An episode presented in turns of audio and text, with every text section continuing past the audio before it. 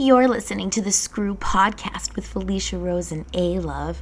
They're here to make you come on a journey with them as they indulge you in all of your naughtiest thoughts while navigating sex with nonchalance. And a whole lot of Crisco, of course. Thanks for listening to the Screw Podcast. You're here with Felicia Rose and A Love, and today we have a very special guest. I'm going to jump right into it because fuck what we've been up to. Without further ado, the lovely Kamryn Jerrel, everybody. I like how I clap as if there's an audience. how are you doing today, Kamryn? I, I'm, I'm having a shitty day, but it's better now that I'm talking to you guys. Oh, Oh, that's the sweetest thing anybody said to us. you seriously melt my heart every time you speak. I'm not sure what that's about, but you know, keep it up. Real, real shit, real shit. I'm up real shit, real shit right now. That's perfect. So, um, I want to introduce you, but I obviously want you to be able to introduce yourself because I feel like people don't truly introduce us as we want to be introduced, right? So, I want to say, Kamryn, I met through wrestling, which is obviously a fun world to meet anybody through. And I was outside hanging out after or before my match, and I was like, who is this bitch? She's talking mad shit, mad funny. And I was like, I need to know her. And fast forward to a few months later, and I'm so happy that I do. Thanks. Kamryn, you are a delight and you do so much for so many people. And I just want to spotlight you and I want you to be able to take the floor and talk about yourself. So, you want to give a little introduction for yourself? Yeah, yeah, I can try. I can try. Let's see. My name is Kamryn Ehlen Jerrel, formerly known as Gabriel Saint, formerly known as none of your fucking business. Uh, I weigh at five foot ten. I'm 215 pounds of black velvet. I am, I am fucking Tranos. Um, this is my favorite. Whenever you say that, I pop so hard. Yeah, I'm, I'm fucking Tranos. I am also a trans activist alongside being a professional wrestler and a healthcare worker of all things. Oh, Um, me too, me too. That's awesome. Yeah, thanks. I run an organization called Legion, which stands for League for Equity of Gender in Our Neighborhoods out of Rochester, New York. It is a rapid response trans employment discrimination team where we help advocate for trans people in the workplace when they feel like they're being discriminated against, because 90% of the time they are. Um, started the organization about nine months ago, working towards getting a nonprofit currently. I'm 39 years old. I like long strolls on the beach. I like uh, wild men and wild thoughts. I'm an advocate of smoking marijuana because it saved a lot of lives. That's me in a nutshell. Get into it. I feel like we're supposed to clap after just because it's like the most beautiful introduction of any of the guests That we've ever great. probably had. So thank you so much for taking the time to be with us. Kamryn, you do so much, like I said, for so many. You're obviously constantly doing work in the activism community, and I just want to thank you for taking the time out to be with us today. Thank you very much. I did the break. So obviously, I don't want to simply have you on just to talk about the glaring obvious, which is that you're a trans wrestler, and I want to talk to you about your experience. But I do want to open up with that because I feel like that's something that's important for people to hear about, but also I think it's an interesting story. And I would like to give you the floor to tell a little bit of your story, you know, what it was like going through a transition in the wrestling world, and you know, if there's any been any supporters and or things that you want to point out, you know.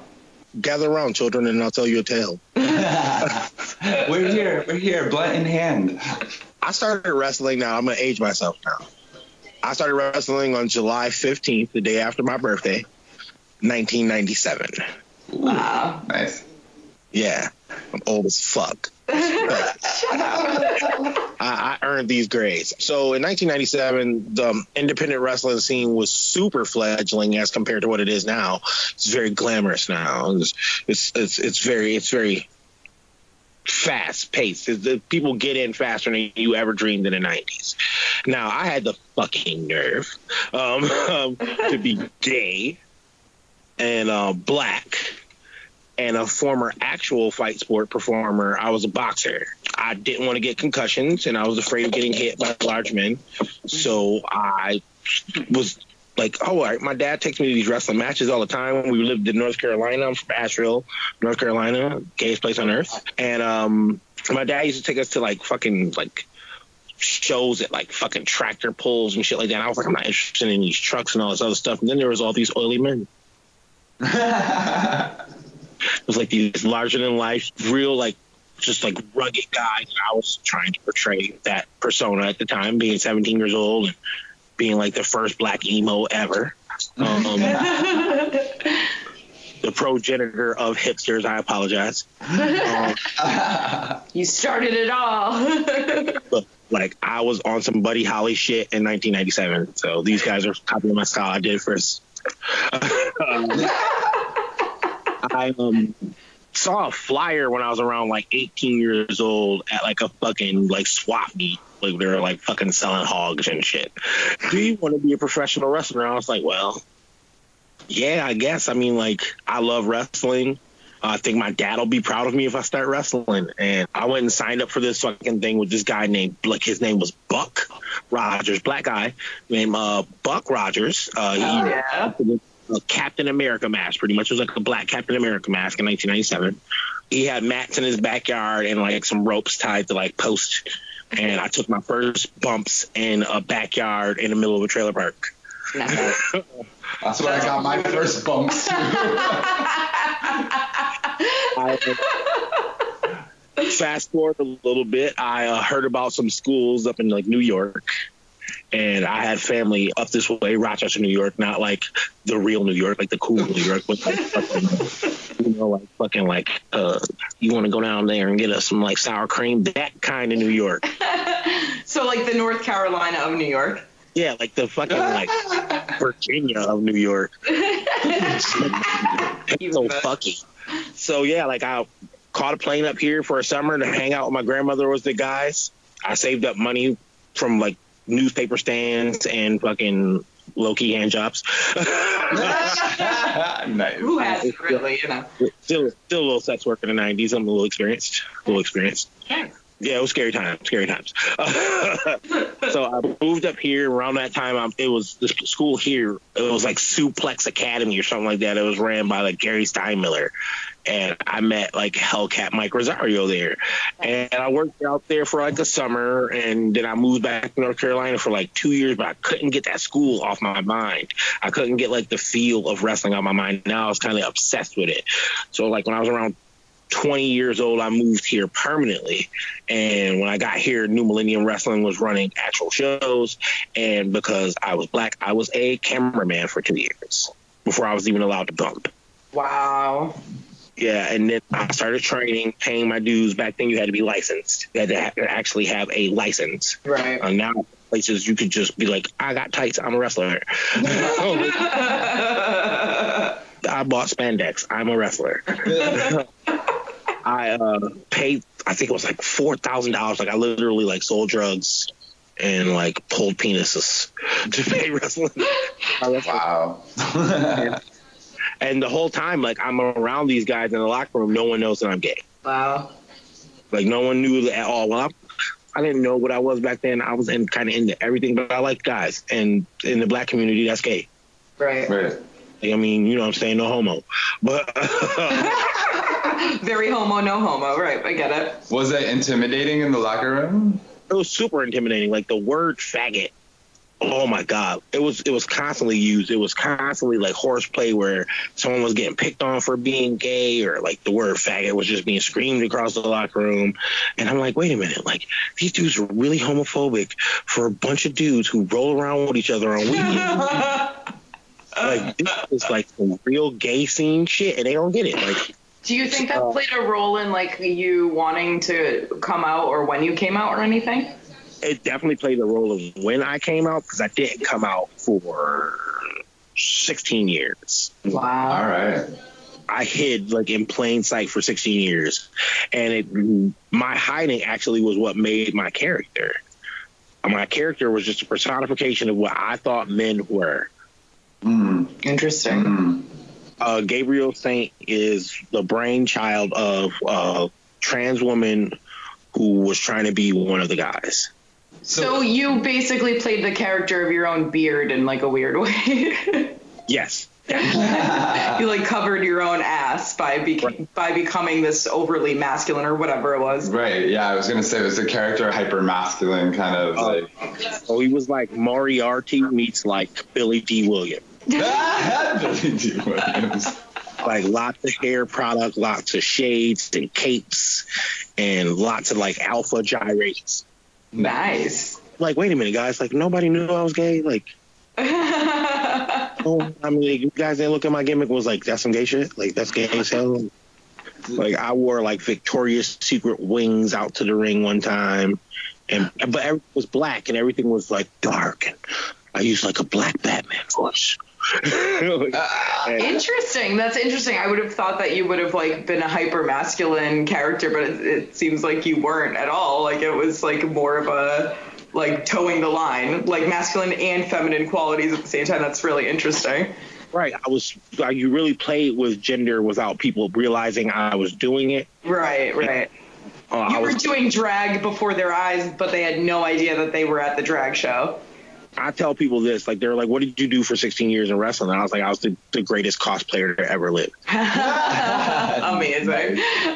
I put on black vinyl leather and like leather tights and be like, I'm the most alpha motherfucker in here. and I, I dress better than you. I was metrosexual bullshit, like womanizer. Like, I was like, hey, look, tell everybody we fucked. Just like tell everybody we fucked good. Tell everybody we fucked good. You did it right. What we're really gonna do is I'm gonna braid your hair and we're gonna talk about Aw. I would have so been your manager beard. Totally. Right. like you hold my secrets or I'll drown us both. I felt bad about it because at the time, like I had to like portray this persona outside of the ring too. So my character was like who I really was. Like I got detached from who I was as a person because ah. I was a character that I had to be all the time. What did that? What? This is a really like general question, but like, what did that feel like to like? What What were you thinking inside your head while you're like like playing these characters and it's overlapping into your regular life? It would bleed in my regular life because I had like now I was starting to be noticed. Now Okay. people are starting to realize who I was, and they knew, kind of knew my name. There were rumblings in this area. I'm not gonna make believe that I was like this huge wrestler, but in, in this region, I am. From Canada to North Carolina, pretty much you could to say my old name. People knew, like, all right, that's Gabriel Saint the motherfucker is crazy, but he, his his fucking clothes are hot. Yeah. He's got this crazy, he's got this crazy lisp, but he scares me. What made you finally decide to come out? If you don't mind me asking. So uh, yeah, I um was diagnosed at 25 with schizoaffective disorder. Oh, so you played a character so hard that your brain split and you became that person. And I went crazy from having to hide. I kind of really lost who Right. I because like 16 year old me and 25 year old me were like two different, totally different people. And I know when people say, "Oh, we're, age a little bit, we become a different person," like no, I mean like a whole different identity. Like I was like the little like NSYNC boy band loving, like pink hair and bang. If you love me, let me go, screaming in the mirror type shit. Like I was that guy. And 25 year old me was like cognac, bitches, lift weights, eat steaks.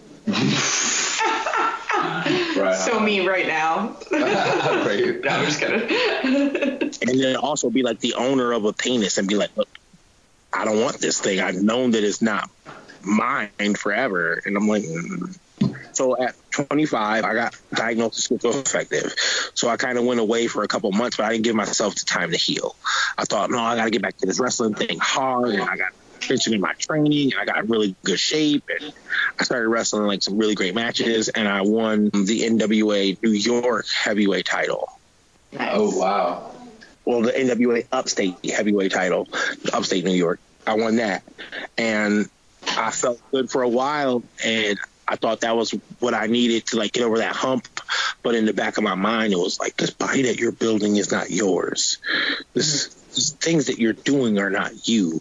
When does the ring persona stop? why are you cutting promos in the grocery store?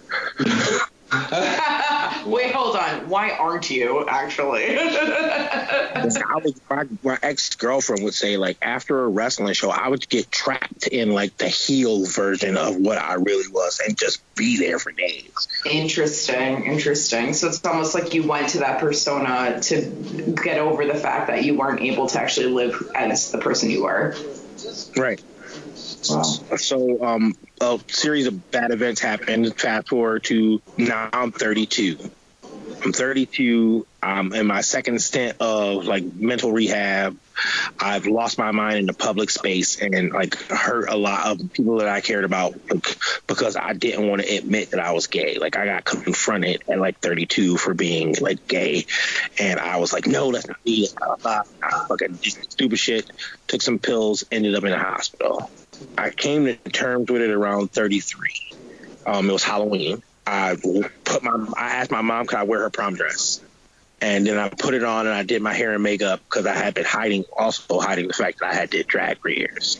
Like, um, I put like I did my makeup and all that other stuff, and I came out and I showed my mom. She was talking about how beautiful I looked and how I looked like her, and then I kind of grabbed her hand and we sat down and I just like fucking like opened up and told her everything. Do you know what this woman said to me? uh, first off, she laid out this medical history that I had no idea about, so it kind of explains what I am.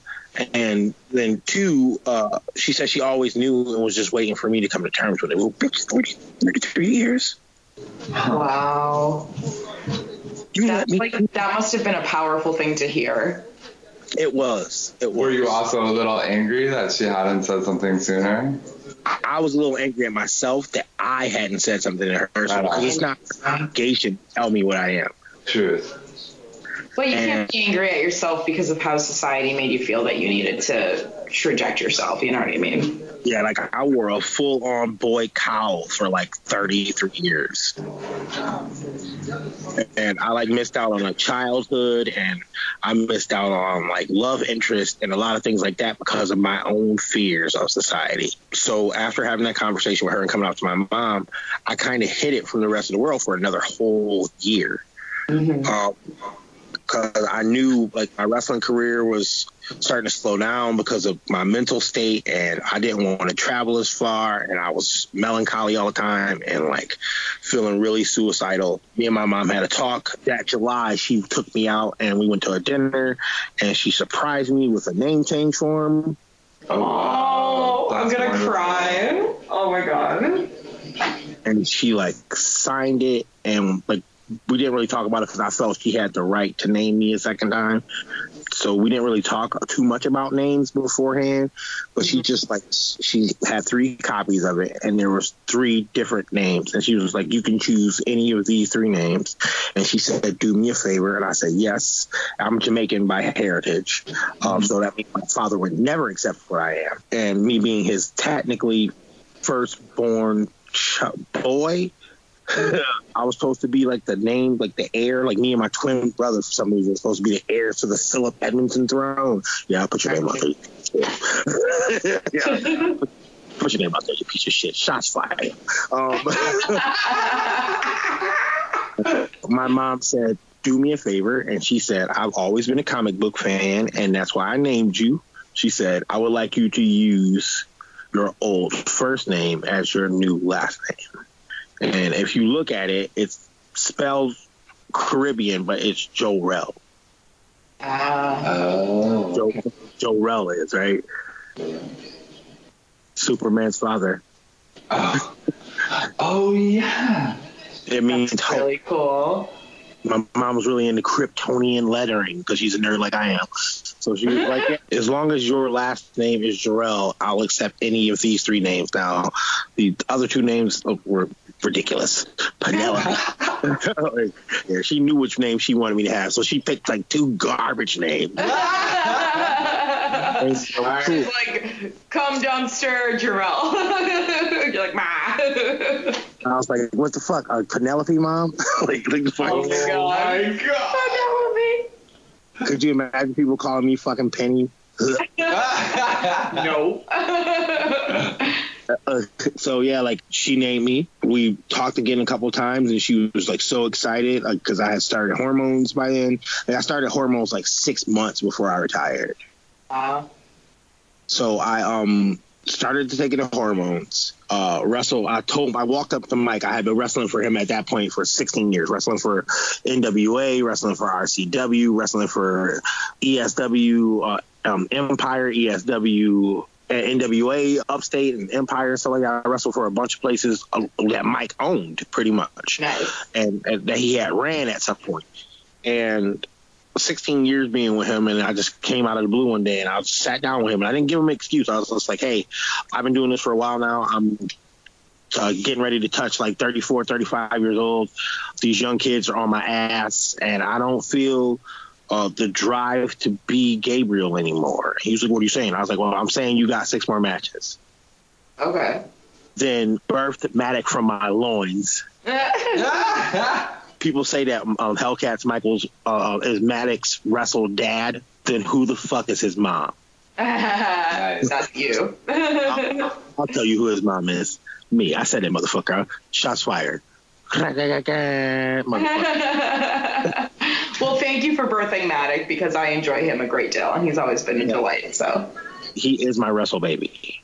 aw. I started this feud with this kid named Matic, and I like tried to pour everything that I knew about like my style of wrestling into him. And my style is pretty brutal. To come from the mind of a girl is pretty brutal. Like I don't know what my style is. Just imagine like a really angry woman with two hammers right. Nice. Sexy. That's my style of wrestling. I'm a, uh, I like to call myself a striker. I have some British influence, some Japanese influence, some straight hood influence. I'll box the shit out of you on God. See that? I definitely see it. So, I started off as a high flyer. I eventually realized that my skill set was fisticuffs. Uh, I have God hands. nice. Um, I had six matches with Matic. The last match, uh, I put Matic over as the coveted Upstate No Limits champion, uh, which I've held more times than anybody else. Shots fired to the whole locker room. Um, so fuck all y'all at me. Um, uh, the locker room's not listening, I promise. that's, that's when they find out I'm on it. I'm just gonna let you know right off the bat. But I'm, like, I got something to say to y'all real quick if y'all listening out there. Um, you, catch, you catch a cold, you catch a bus, and you can catch these fucking hands. Come, come at me. Did you just cut a promo? yeah, I think so, yeah. Sure did. Sure did. That, that's my life now. That's my life now. Like, there's this weird lit, where I sometimes like switch back to, for lack of a better word, to Jarrell. Um, uh, very hard to let go of because I spent so long playing this character that legitimately he has become a part of me. So I identify as a trans woman, but I also have two souls. I got it. Like I've lived like two completely different lives. I've like created another being. And um, sometimes it's hard to get rid of. Just like you can, I'm pretty sure you guys hear it in my smooth, velvety voice. Most bitches don't sound like this. Um, uh, I have to have this kind of voice because my voice needs to be powerful for the young ones coming up, the ones who have more opportunities than I do. That's what I do. What I do now. I retired after losing the Matic. It was really hard because 16 years I had wrestled every show. I had never missed a booking. I wrestled through deaths. I wrestled through injuries. I have wrestled through and mental trauma and just being away. Like I was gone for four years. I went from 290 pounds to like 180 pounds in the first two years. Wow. Two years ago, February, I got attacked. I was stabbed in the belly Oh, jeez. And beat up pretty bad. I was beat up pretty bad. I was in the hospital for like five months. Uh, nobody from the locker room or wrestling showed up. I was kind of treated uh, less than human at the hospital because being trans is still a crime in some places. Right. Uh, so after getting out of the hospital, they told me I had to start rehab, and they scheduled it for like two weeks after I had got home. So for that two weeks, I was just like, I'm gonna lay low. I'm gonna stay in my house, and I stayed in my house for a whole year. Oh my gosh. Wow. So I went from 180 to 270. Mm-hmm. I then got like lost a couple jobs and all that because I wouldn't leave my house and couldn't like focus and I, I have really bad PTSD now, which I work on every day. Thanks guys for um, giving me PTSD alongside the ass whooping. Appreciate it. Um, um, I love how you make us laugh at every solemn point you make. Thank you for that. that's where you fucking cry. So Right, you know how to release that tension a little bit. Because uh yeah i'm dealing with the shit. And um Yeah. uh, so i have really bad ptsd and i was agoraphobic for an entire year. Like legitimately became agoraphobic. Like would not step off the bottom step of my porch for a whole year.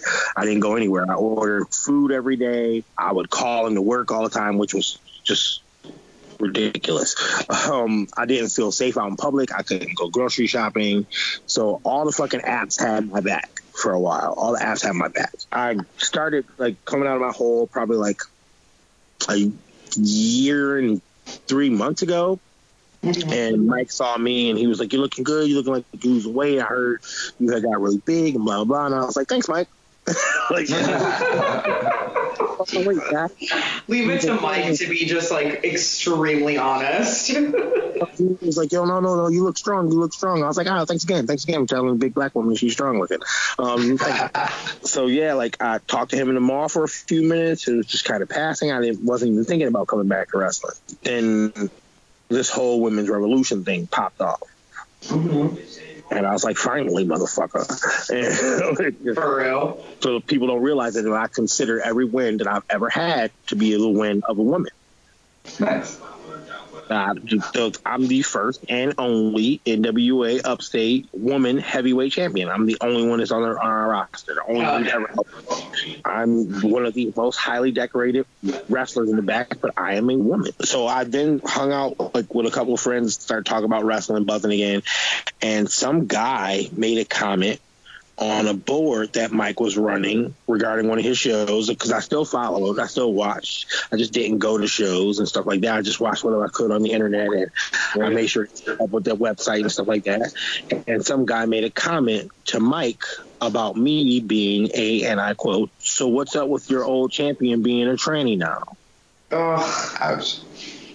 And you know what? It made me mad at first, but then it made me want to like show this motherfucker up. Like, look, you're talking about me being this thing that you don't understand, but relatively like you don't matter because you know my name and I don't know you. Hell yeah. That's Hell right. yeah. Like I, I, I'm mad that you had the balls to say that to me. I'm not mad that you said it because it's in your nature to be a bitch. Oh, I love you so much. I could kiss you right now. it's in his nature to be a bitch. I'm, I'm on estrogen right now and I have huge boobs, but you're acting like a bitch. Fuck yeah. like, I'm not on anything, and I have huge boobs, and they're definitely acting like a bitch. So I'm with you. and so Mike, Mike called me because I was like, "Yo, what the fuck's going on?" Because you just like kind of take that down, and we talked about things for, for like the first time ever. Kind of just confronted the fact that like, yeah, this thing happened. I've known you for most of my life. You've known me since I was a young, like early young adult. You know me from the earliest parts of my career, and this thing that that's happened between us is something that I had to hide from you. He understood that. I understand it. And we kind of just like hashed it out. Like not really nothing to hash out, but just talked like we used to. And then that was that. And then there was murmurings because they wanted to do a Hall of Fame. And I was like, oh, that'd be cool. Like, I've been gone for like four years. It'd be pretty cool to be a Hall of Famer upstate. I know it doesn't matter to anyone else, but it matters to me. I, I shed a lot of blood in that place. Of course. Mike called me out of the blue and was like, "Hey, we were doing like the Hall of Fame for the first time in a long time, and we want to put someone in there, and we were just wondering if you would do it." I was like, "Whoa, um, you're asking me? Do I want to be a fucking upstate Hall of Famer? Hell yeah, I want to be an upstate Hall of Famer." So I did the Hall, Hall of Fame ceremony. My um friend Mad Dog inducted me in. Maddock ran his mouth, came out there and caught one of these hands, caught one of these hams. Just one of the hands, not both. I just gave him a taste, just a taste. They got- Taste. Yeah. So yeah, I thought that was gonna be it. I was like, I did my little legends punch and I'm out of here. Got my little contract, my little ham sandwich. I'm straight. like um, the people were cheering and stuff like that. They were kind of into it. I was looking weird. I had like I had had to wear makeup in the wrestling force. My shit was all over everyone. like uh, two days later, Mike calls me and was like, "Hey man, they want one more," and I was like, "Oh yeah." They want one more. What the fuck's that mean, Mike? He was like, "Well, I'm asking you to come back." Oh, nice. Nice. I was like 260 at the time. And I was like, oh man, like I don't have gear that fits. I was like, I'm trans as fuck. I got like a pot belly and titties. They're not used to that. like, so, like, I got like all hyped up and wanted to go to the salon to get pretty and forgot that I was trans for a couple of days because I was like, oh, I'm going to go be a, a girl wrestler. It's going to be awesome. like, uh, I, I get to be myself. When I went to a salon, I had longer hair. And don't you know, this lady cut my hair off. Oh no. All my hair off in spite. No. Oh my god, what the fuck? And I'm not going to say the name of the place because fuck them. I'm not going to give them no publicity. Yeah, fuck that shit. They eat a whole bag of 11 dick. Wow. She cut all my hair off. She served me the whole time. Um, I tried. I went in there to get like my hair cut and like pressed, and I wanted to get my nails done, and she she just butchered me. She just butchered me for the sake. You had dead ends, and I was just trying to even it out. You shouldn't have Uh, men shouldn't have long hair, and I was like, I can't believe you did. that. And this was like the night before upstate. Oh my god. like the night before my return. So like I wore like a Venom bodysuit, and they cut all my hair off. So I came out there and told everybody my name and my gender, and people were just like, "You look like a man still." People were really mean. Like they were really mean my first time. sucks so bad.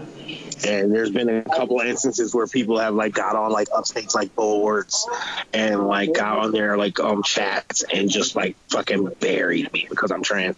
Like people who used to be like fans of me. Like nothing's actually changed about my style of wrestling besides the fact that I'm older and I'm trans. And I still I still represent the same just typical traits inside of the ring. I still do the same typical things, but now that I'm seen as a trans woman, I am constantly disrespected for it. More by the fans. And there's some wrestlers out there and they know who they are. And if they don't, going to find out. They disrespect me and these murmurings uh, and this homophobia. I'm just a message to them. You have to know that, that shit is done.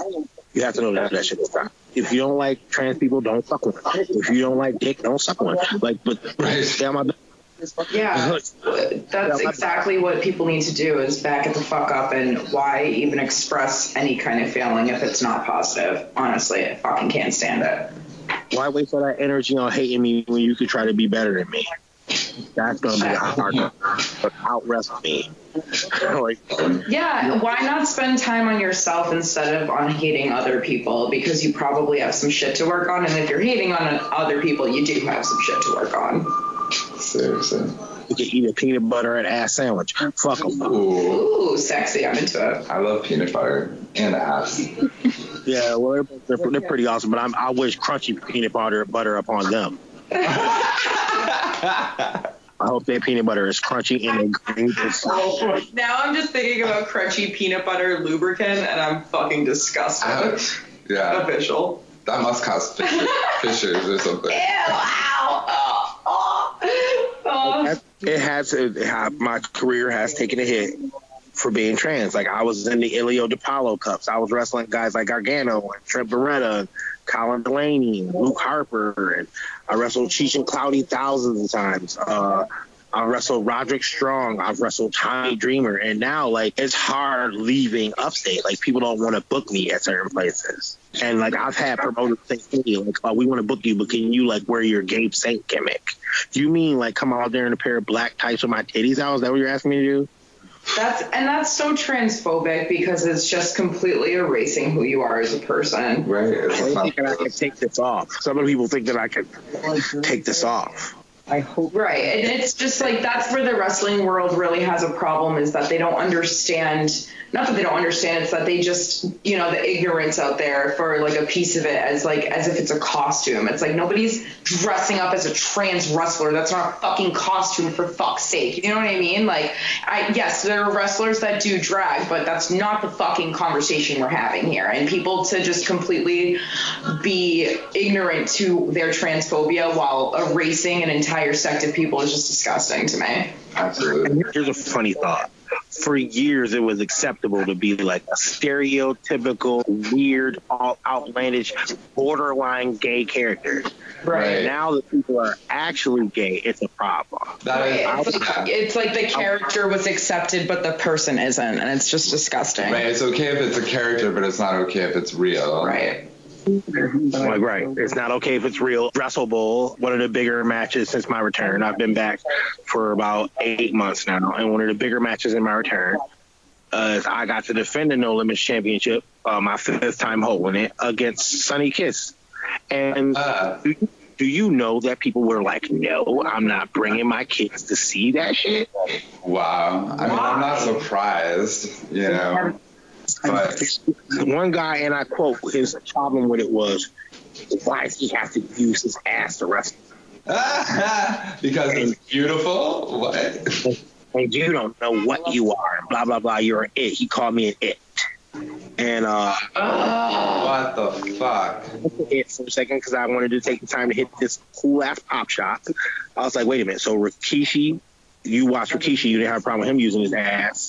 You like Naomi, you don't have a problem with her using her ass. You like Asuka, you don't have a problem with her using her ass to hit people. So now Sonny can't use his because you're slightly attracted to him. That's like so true. It's because it's making people uncomfortable because their dick is twitching. That's the only fucking reason. Let me tell you something. I don't know. Like, you were in the back at Wrestle.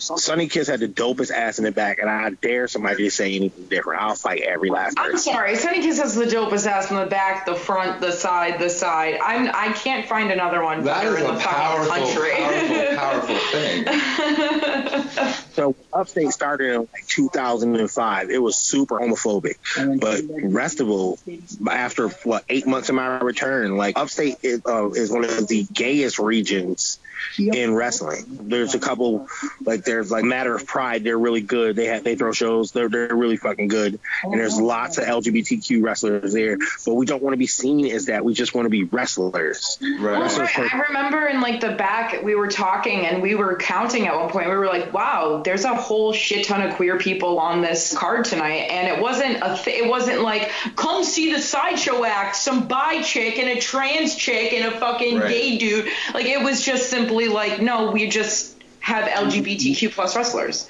and workers." And that was it. And it wasn't it was just a supportive thing. It was not it was like a yeah, like I felt good being able to say there's a bunch of queer people on this fucking card, but it wasn't like, oh, but only because it's fucking Pride Month or something You're like re- that. wrestler, right? You know? you're wrestlers that happen to be part of like the queer community, and like it doesn't necessarily mean it's your gimmick, right? But even if it were a gimmick, it wasn't even expressed in a way. You know, it was just we were all there and we were all accepted, and it was amazing.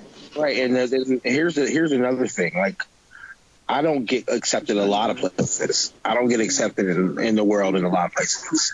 Some places in wrestling, I'm not accepted. Some places in society, I'm not accepted. Some places at work, I'm not accepted. Some places in the community, I'm not accepted. That's going to change over time. That's going to change because you can't deny human beings the right to be human beings. You just can't. And that's what I want people to know about what being an LGBTQ wrestler means to us is that we just want the right to compete. We just want the right to be out there because we're talented too. And the fact that you are fixated on what our sexuality is or what our gender identity is is your fucking problem, not mine. Yeah. Yeah. You didn't pay for that on the ticket. You paid to be entertained. It didn't say you were going to be entertained by a fucking room full of straight white boys. So get oh. over it. Well, it's not like you're about to do a fucking queer porn on the stage, you know. I mean, that would But be we dope. should. we, well, I, I, I definitely advocate for that, no doubt. But my, I'm like, wait a second, that sounds hot. it'll be my first time hitting some shit in five years. I'm just gonna destroy a motherfucker. I don't care who it is. like, You're like blindfold me and point me. so, so, so can I ask? The, uh, I mean, is a lot of these experiences why you got involved in Legion? I started Legion after a series of being discriminated against in workplaces. I've, I've had instances where people had a bet on whether I stood up or sat down to pee at work. My car's been vandalized. I've been hit. I've been like ridiculed on a daily basis. Like I'm kind of still dealing with it now at the job that I currently have. Cisgender women are the worst sometimes, mm-hmm. especially in a place where it's predominantly women workers. Mm-hmm. So I'm treated like a man. My strength is exploited. Like they're like, oh, you got an advantage over us. It's scary, but I don't have an advantage over you. I'm just as strong as any athlete that's been an athlete as long as me, and it's right. my size. Any woman who was my size would be just as strong as me. Absolutely. Like we need to get rid of these fucking myths. I went, I reached out for help in the community, like for uh, organizations in my neighborhood, and I was disappointed that one, there was no representation for me. Two, there was no programs for me. Three, there was no real help. It was all kind of a referral system. Like, oh, I'll set you up with this place, and they'll hear, listen to your problems because I've listened, but I can't do anything. Then you go to the next person, they're like, I've listened, but you're black, and I don't want to do anything. And then there's places where they go to, and they're like, well, we only do things for white gay people. There's no place where they well, Right. They only do things regarding AIDS. Oh, and then there's another place that's like, oh, wait a minute, homelessness? No, what we do is we make sure that you go to like rehabs. So I was like, wait a minute, what if there's just a trans person who needs help and just wants to reach out to the community for advocacy, someone to stand with them and someone to be like, yo, this is wrong, let's do this. Like, you know, kind of like when we like all fought for fucking marriage equality, like like that. Like when a bitches jumped out on the front line and like dived on grenades to help everybody, but now nobody wants to help us. And then I remember my history. Marsha P. Johnson, Hell yeah. two uh, trans women of color uh, got sick of the bullshit, picked up a brick, bashed my head. Now we can parade up and down the street in rainbow thongs and act a fucking fool once a year. Ah, amen. and, and, even now, like with, with the being, police, mind you, that's the fun part. Even now, and with that being said, like I realize that someone has to do more. Someone has to be angry. The essence of the the uprising of Stonewall was about being fucking fed up. It wasn't about like peaceful coexistence. If we're talking about which fucking ex gay I am, I'm Magneto.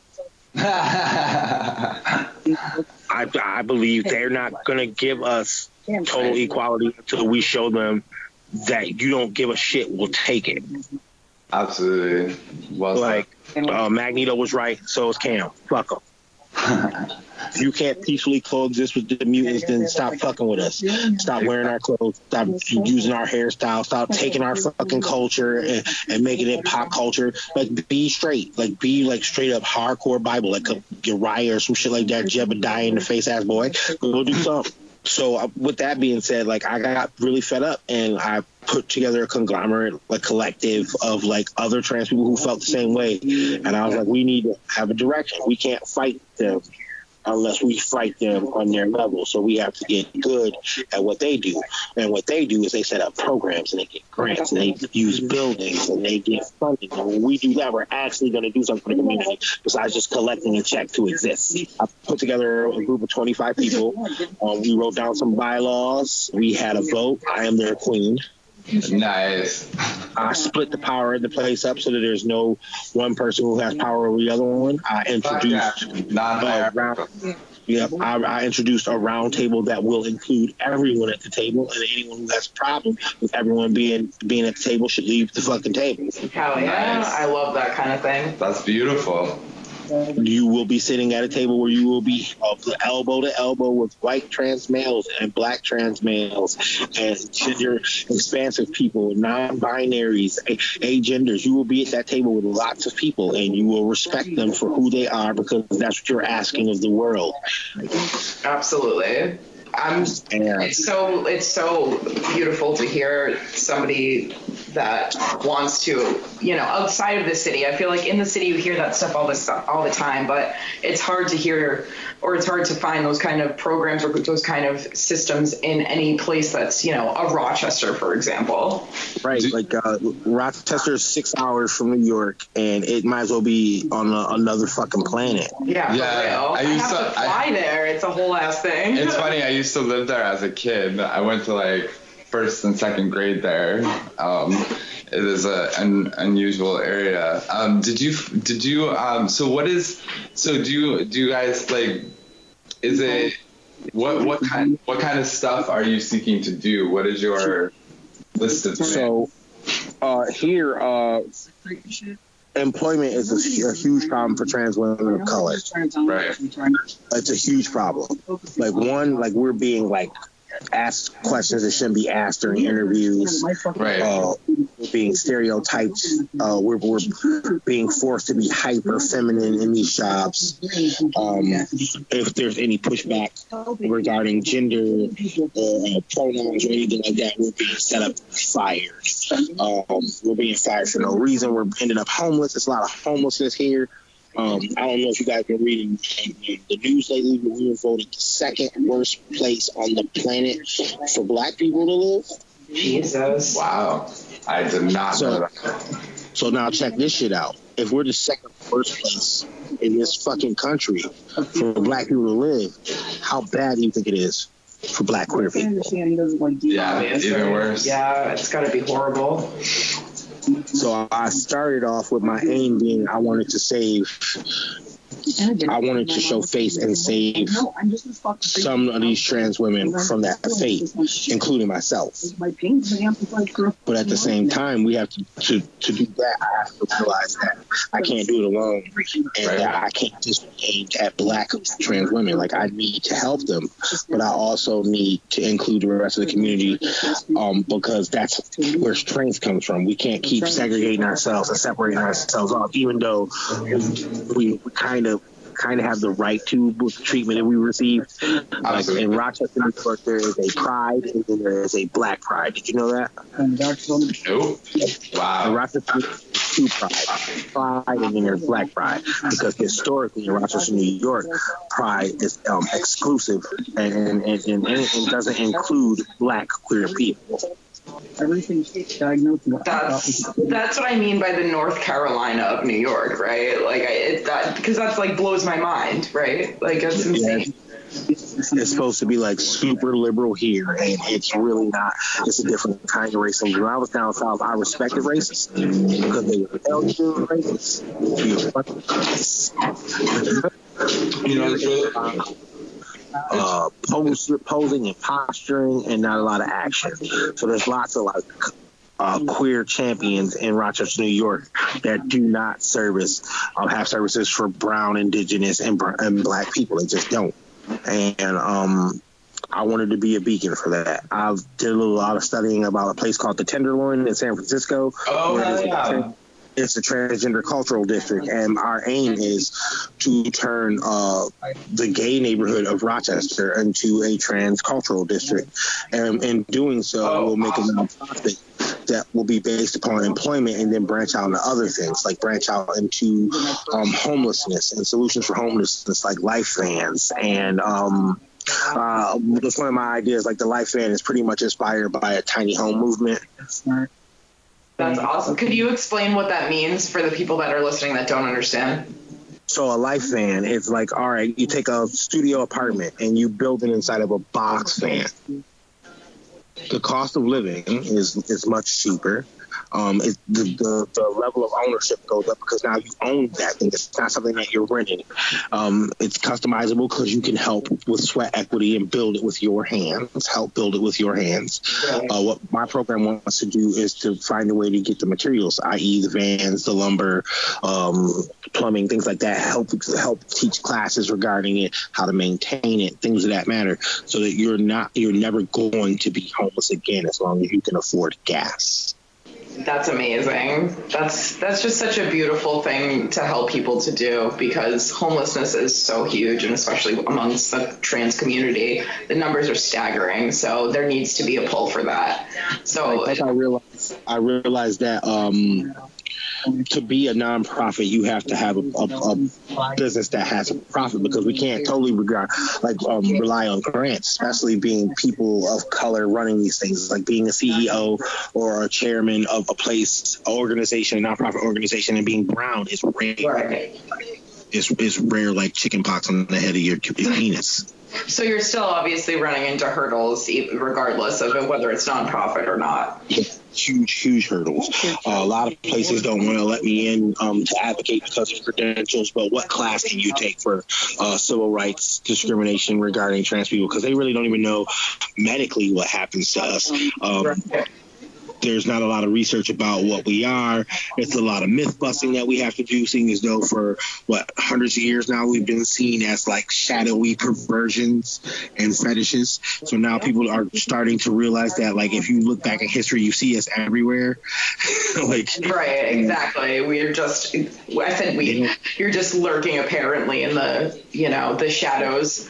And um, shout out to Caitlyn Jenner for making us all look bad. Oh, my God. uh, promo for that bitch. Come down from your ivory t- tower and get these hands. I love you. Um, so, I see. I said it. is there anything we can do for you and or your organizations as far as financially uh, anybody listening that's interested in helping to you know whether financially or maybe it just involved want to get involved and maybe you know help the cause maybe they're local or even someone in new york is what would you, you know what could you ask for or is there anything like a gofundme or something um, well i have a personal gofundme um, because for uh, legion until we uh, become a nonprofit, we can't take donations ethically. Um, so what I was doing because I have been battling homeless on and on is that I am trying to build a tiny home or a life van for myself as um Oh, just wow. kind of like as a basis to show to grant funding and people who might be wanting to be funders and help us out in the future that this is what it could be and this is how it's maintained. And then um, from there, like kind of like trying to learn how to do it myself so that then there's um, a way we can build commerce in it. Like we can be like, hey, we can do this, and we can also employ the people that we're trying to help, so that we can help more people. So you're at the beginning stages of this, and you're essentially saying that your GoFundMe will help you jumpstart this project because it'll give you obviously a place for yourself as a trans person of color, obviously I would like to help you any way that we can. But then going forward, also it helps the rest of the community essentially because you're teaching other people how to do it themselves after you learn it yourself as well. Right. When we're also like, like at the same time, like uh, rich white people is a commodity. um, just throw it out there, but rich white people is a commodity, and what they want to do. Oh yeah, like I'm, yeah, I heard that eat the rich. Um, oh yeah. what I'm saying is, um, with my with my life van as an example, what I want to do is I want to build a, a, a, warehouse that will become a factory where we're building these things and turning them out, and we're doing them for free for homeless people, and we're charging rich people. Let's fuck on them. That's why. no, of course, welcome. So you're essentially your own prototype, which I think is the best way to do anything business wise, whether, you know, nonprofit or not, you know, I, I think that's the best way to start anything is like, hey, I did this and it works and I will really be a nomad in Rochester because there's no laws regarding living in one of those things besides where we can park it. That's crazy. So I want to say, if anybody's listening right to this point, I'm obviously going to make sure that our advertisements say this information as well. But just to anybody that is has listened up to this point and is interested in donating to your GoFundMe, to sweeten the deal, what I'm going to do is run a little coming for a cause because obviously I love you as a person and I want to help in any way I can. And from a fellow broke person, I have to do that with tits. So uh, what I'm going to do is offer anybody that makes a donation to your specific GoFundMe from $5 to $50 is going to get a photo set. Anybody that makes a donation from $50 above gets a photo set and a solo video of their choice. Oh, so shit. I just want to let everybody know that if you're listening now, just because I want to plug this as much as possible, I want to get you as many funds with my tits as humanly possible possible. So oh thank you so much. Of course. I mean, I believe in you, and your cause is amazing. And if it means getting you off the street official, just to be able to help other people get off the street official, I mean, that's just a beautiful thing. Not just to, but you know what I mean. With the with the long term goal of, I should say. And I just I believe in you, and I just want to do anything I can to help out, and I'm going to. So we're gonna back you with our tits as much as possible. so- I said our tits. Well, if if some some dick pics or something will help, I I totally will. Yeah, if anybody wants Aaron's dick pics, that's not off the table. Of course, I didn't want to like negate anybody else's, you know, selling of nudes. I'm just saying that I'm gonna do my own thing for us. Yo, let me, all right, We're all so, gonna get naked. so listeners, like, come on, here's your opportunity. oh, it's amazing. to see Queen Sheenus. I love you so amazing. much. Queen Genius is so good. You're like my pun fucking equal, and I love you so much because of it. yeah. So one thing I do want to talk about, obviously, is you know, with all the other serious things aside, I want to have a little fun and, and ask you a little bit more personal questions. I mean, not that we haven't been personal as fuck, but um, on a more sexual, personal level, are you cool with us asking you some naughty stuff? Let's get it. And then consider it the 20 questions of sex or something. Yeah, so we, we try to come up with games sometimes, but we're also always stoned and in a rush. So we, we decided to come up with like a 20 question rapid fire. Yeah. Tell us the first thing that pops into your mind. When we ask. All right. Yeah. I'm down. Okay. All right, so everybody, once again, Kamryn Jerrel. 20 questions with Kamryn Jerrel. Let's go. First, what's your favorite lubricant? Spit. Yeah, that's Nice. Do you like poppers? Yes. Nice. Are you a top or bottom? I know the answer. I'm a brutal top. Brutal top. Oh, okay. that's. Oh, I want to be a brutal bottom. Anyways, yes, next question. Uh, do you like to listen to music when you fuck? Yes. favorite record to fuck to? Uh, Diamond Eyes by the Deftones. Ooh, on repeat loop. Looped. Nice. I like that. Next. Uh, what's uh, are, you- are you kinky? I mean, I've been I've been known to uh, fish up a couple bitches. I, I would say I'm kinky. I'm, I'm I'm really forceful for a girl. Are you currently single or taken? I'm single and looking, so if anybody wants to hop on this disco stick, holla at your girl. Hey, Ooh. oh god, that fucking Wow. sentence gave me I a know. boner. a good sentence. Uh, Kamryn, we have the meats. Oh my god, I have the meat sweats. Jesus Christ. I can't even think. What's my next question? I have it written down. I lost my place. Do you like porn? Yes. What's your favorite kind of porn? You know what? This is so fucking weird because you know what my favorite kind of porns are? The the, the ones where it's like, oops. uh, um, I, me and my friend Maximo Suave, shout out to Maximo Suave, we like Mac Daddy. Hell yeah. Nice. We talk about it all the time. We set up scenarios where, where you're mad at daddy and we fuck. I like it. I like that a lot. We have a lot in common. Um, do, do you use any dating apps and which ones? I was on uh what is that shit? That fish, plenty of fish, horrendous. Um, I went on to Tinder and was scared off of it, and that's it. Wow. Where do you usually meet people? Um, coffee houses and wrestling shows. Okay, so you like to meet people in person. Yeah. Nice. Do you fuck on the first date? Um, are you asking? trying to fuck?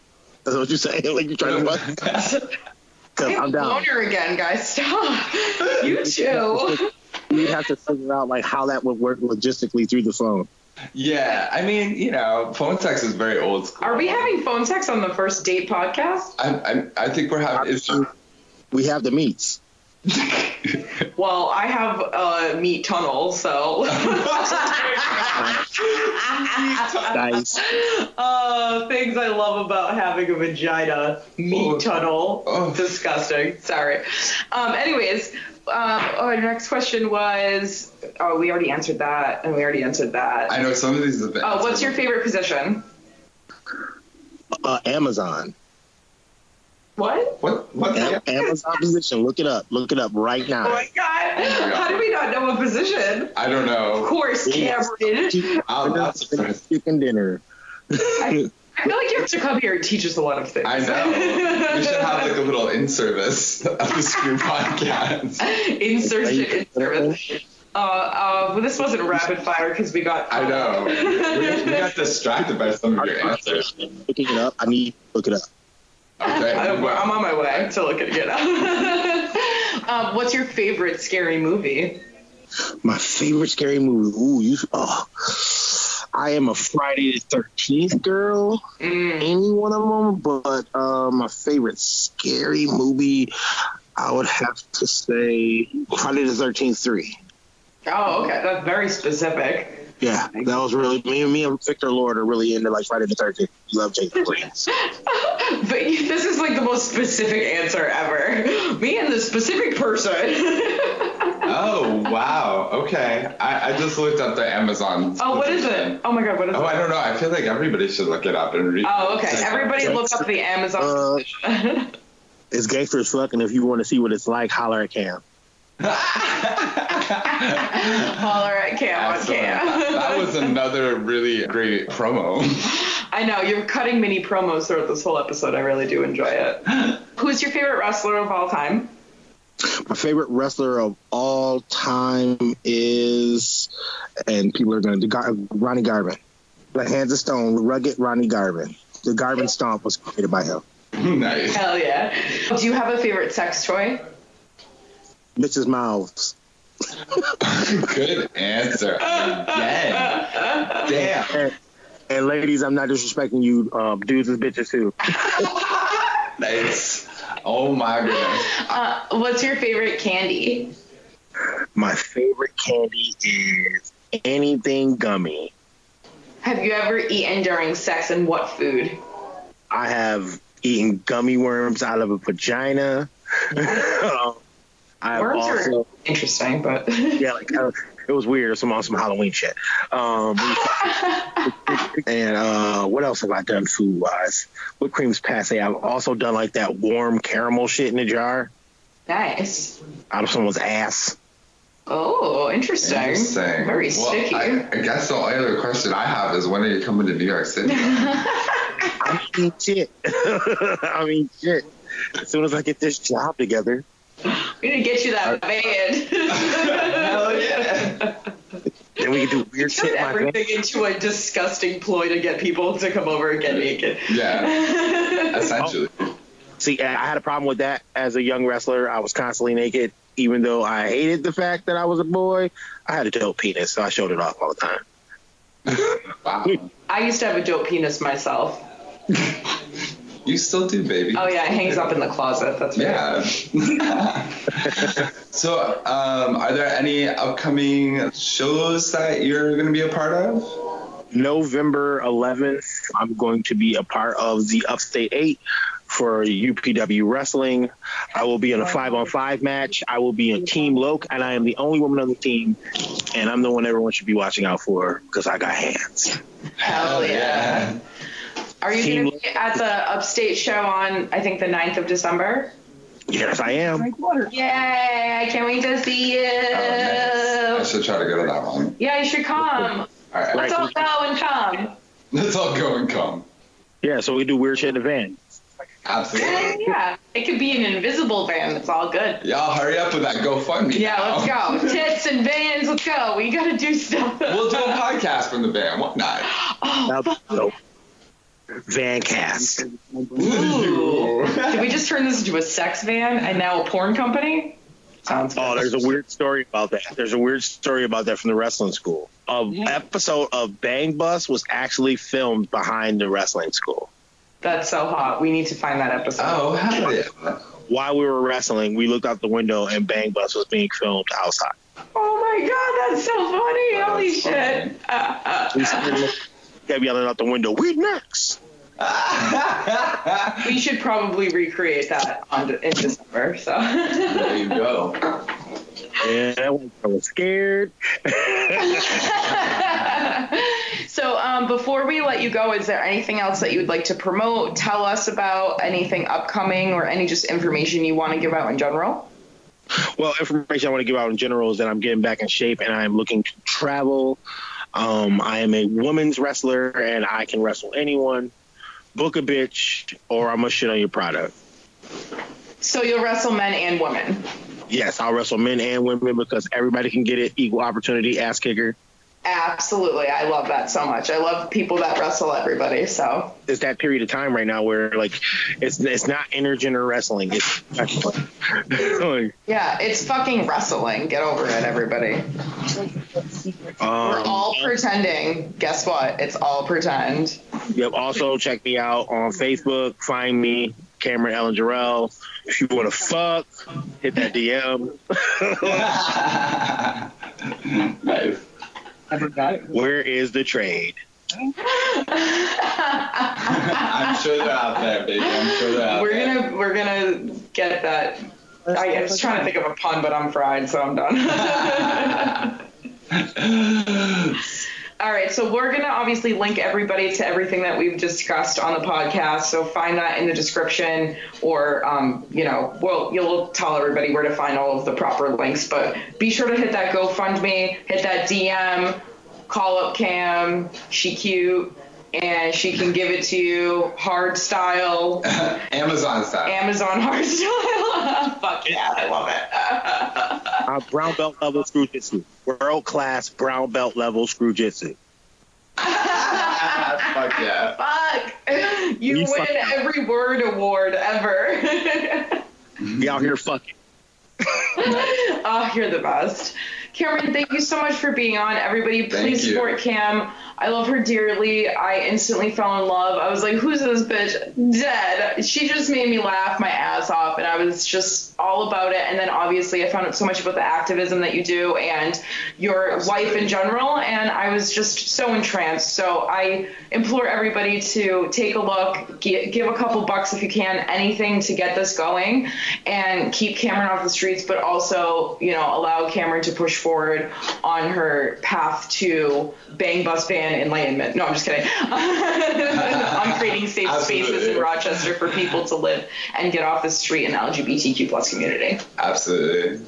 Thank you guys so much. Um, make sure you guys check out the screw. Hit that subscribe button. Stop playing before I slap the shit out you. Fuck, you're awesome. I love you so much, and I hope to one day manage you in the ring because it would be my goddamn pleasure. Oh, it would be so awesome. Oh, and it would be so dirty. It would have to be like an after dark 21 plus show because we know it would be naughty from the get. So Absolutely. Oh shit. Uh, thank you so much, guys. Thank, thank you so much for being hope you on again. on again. We love you so much.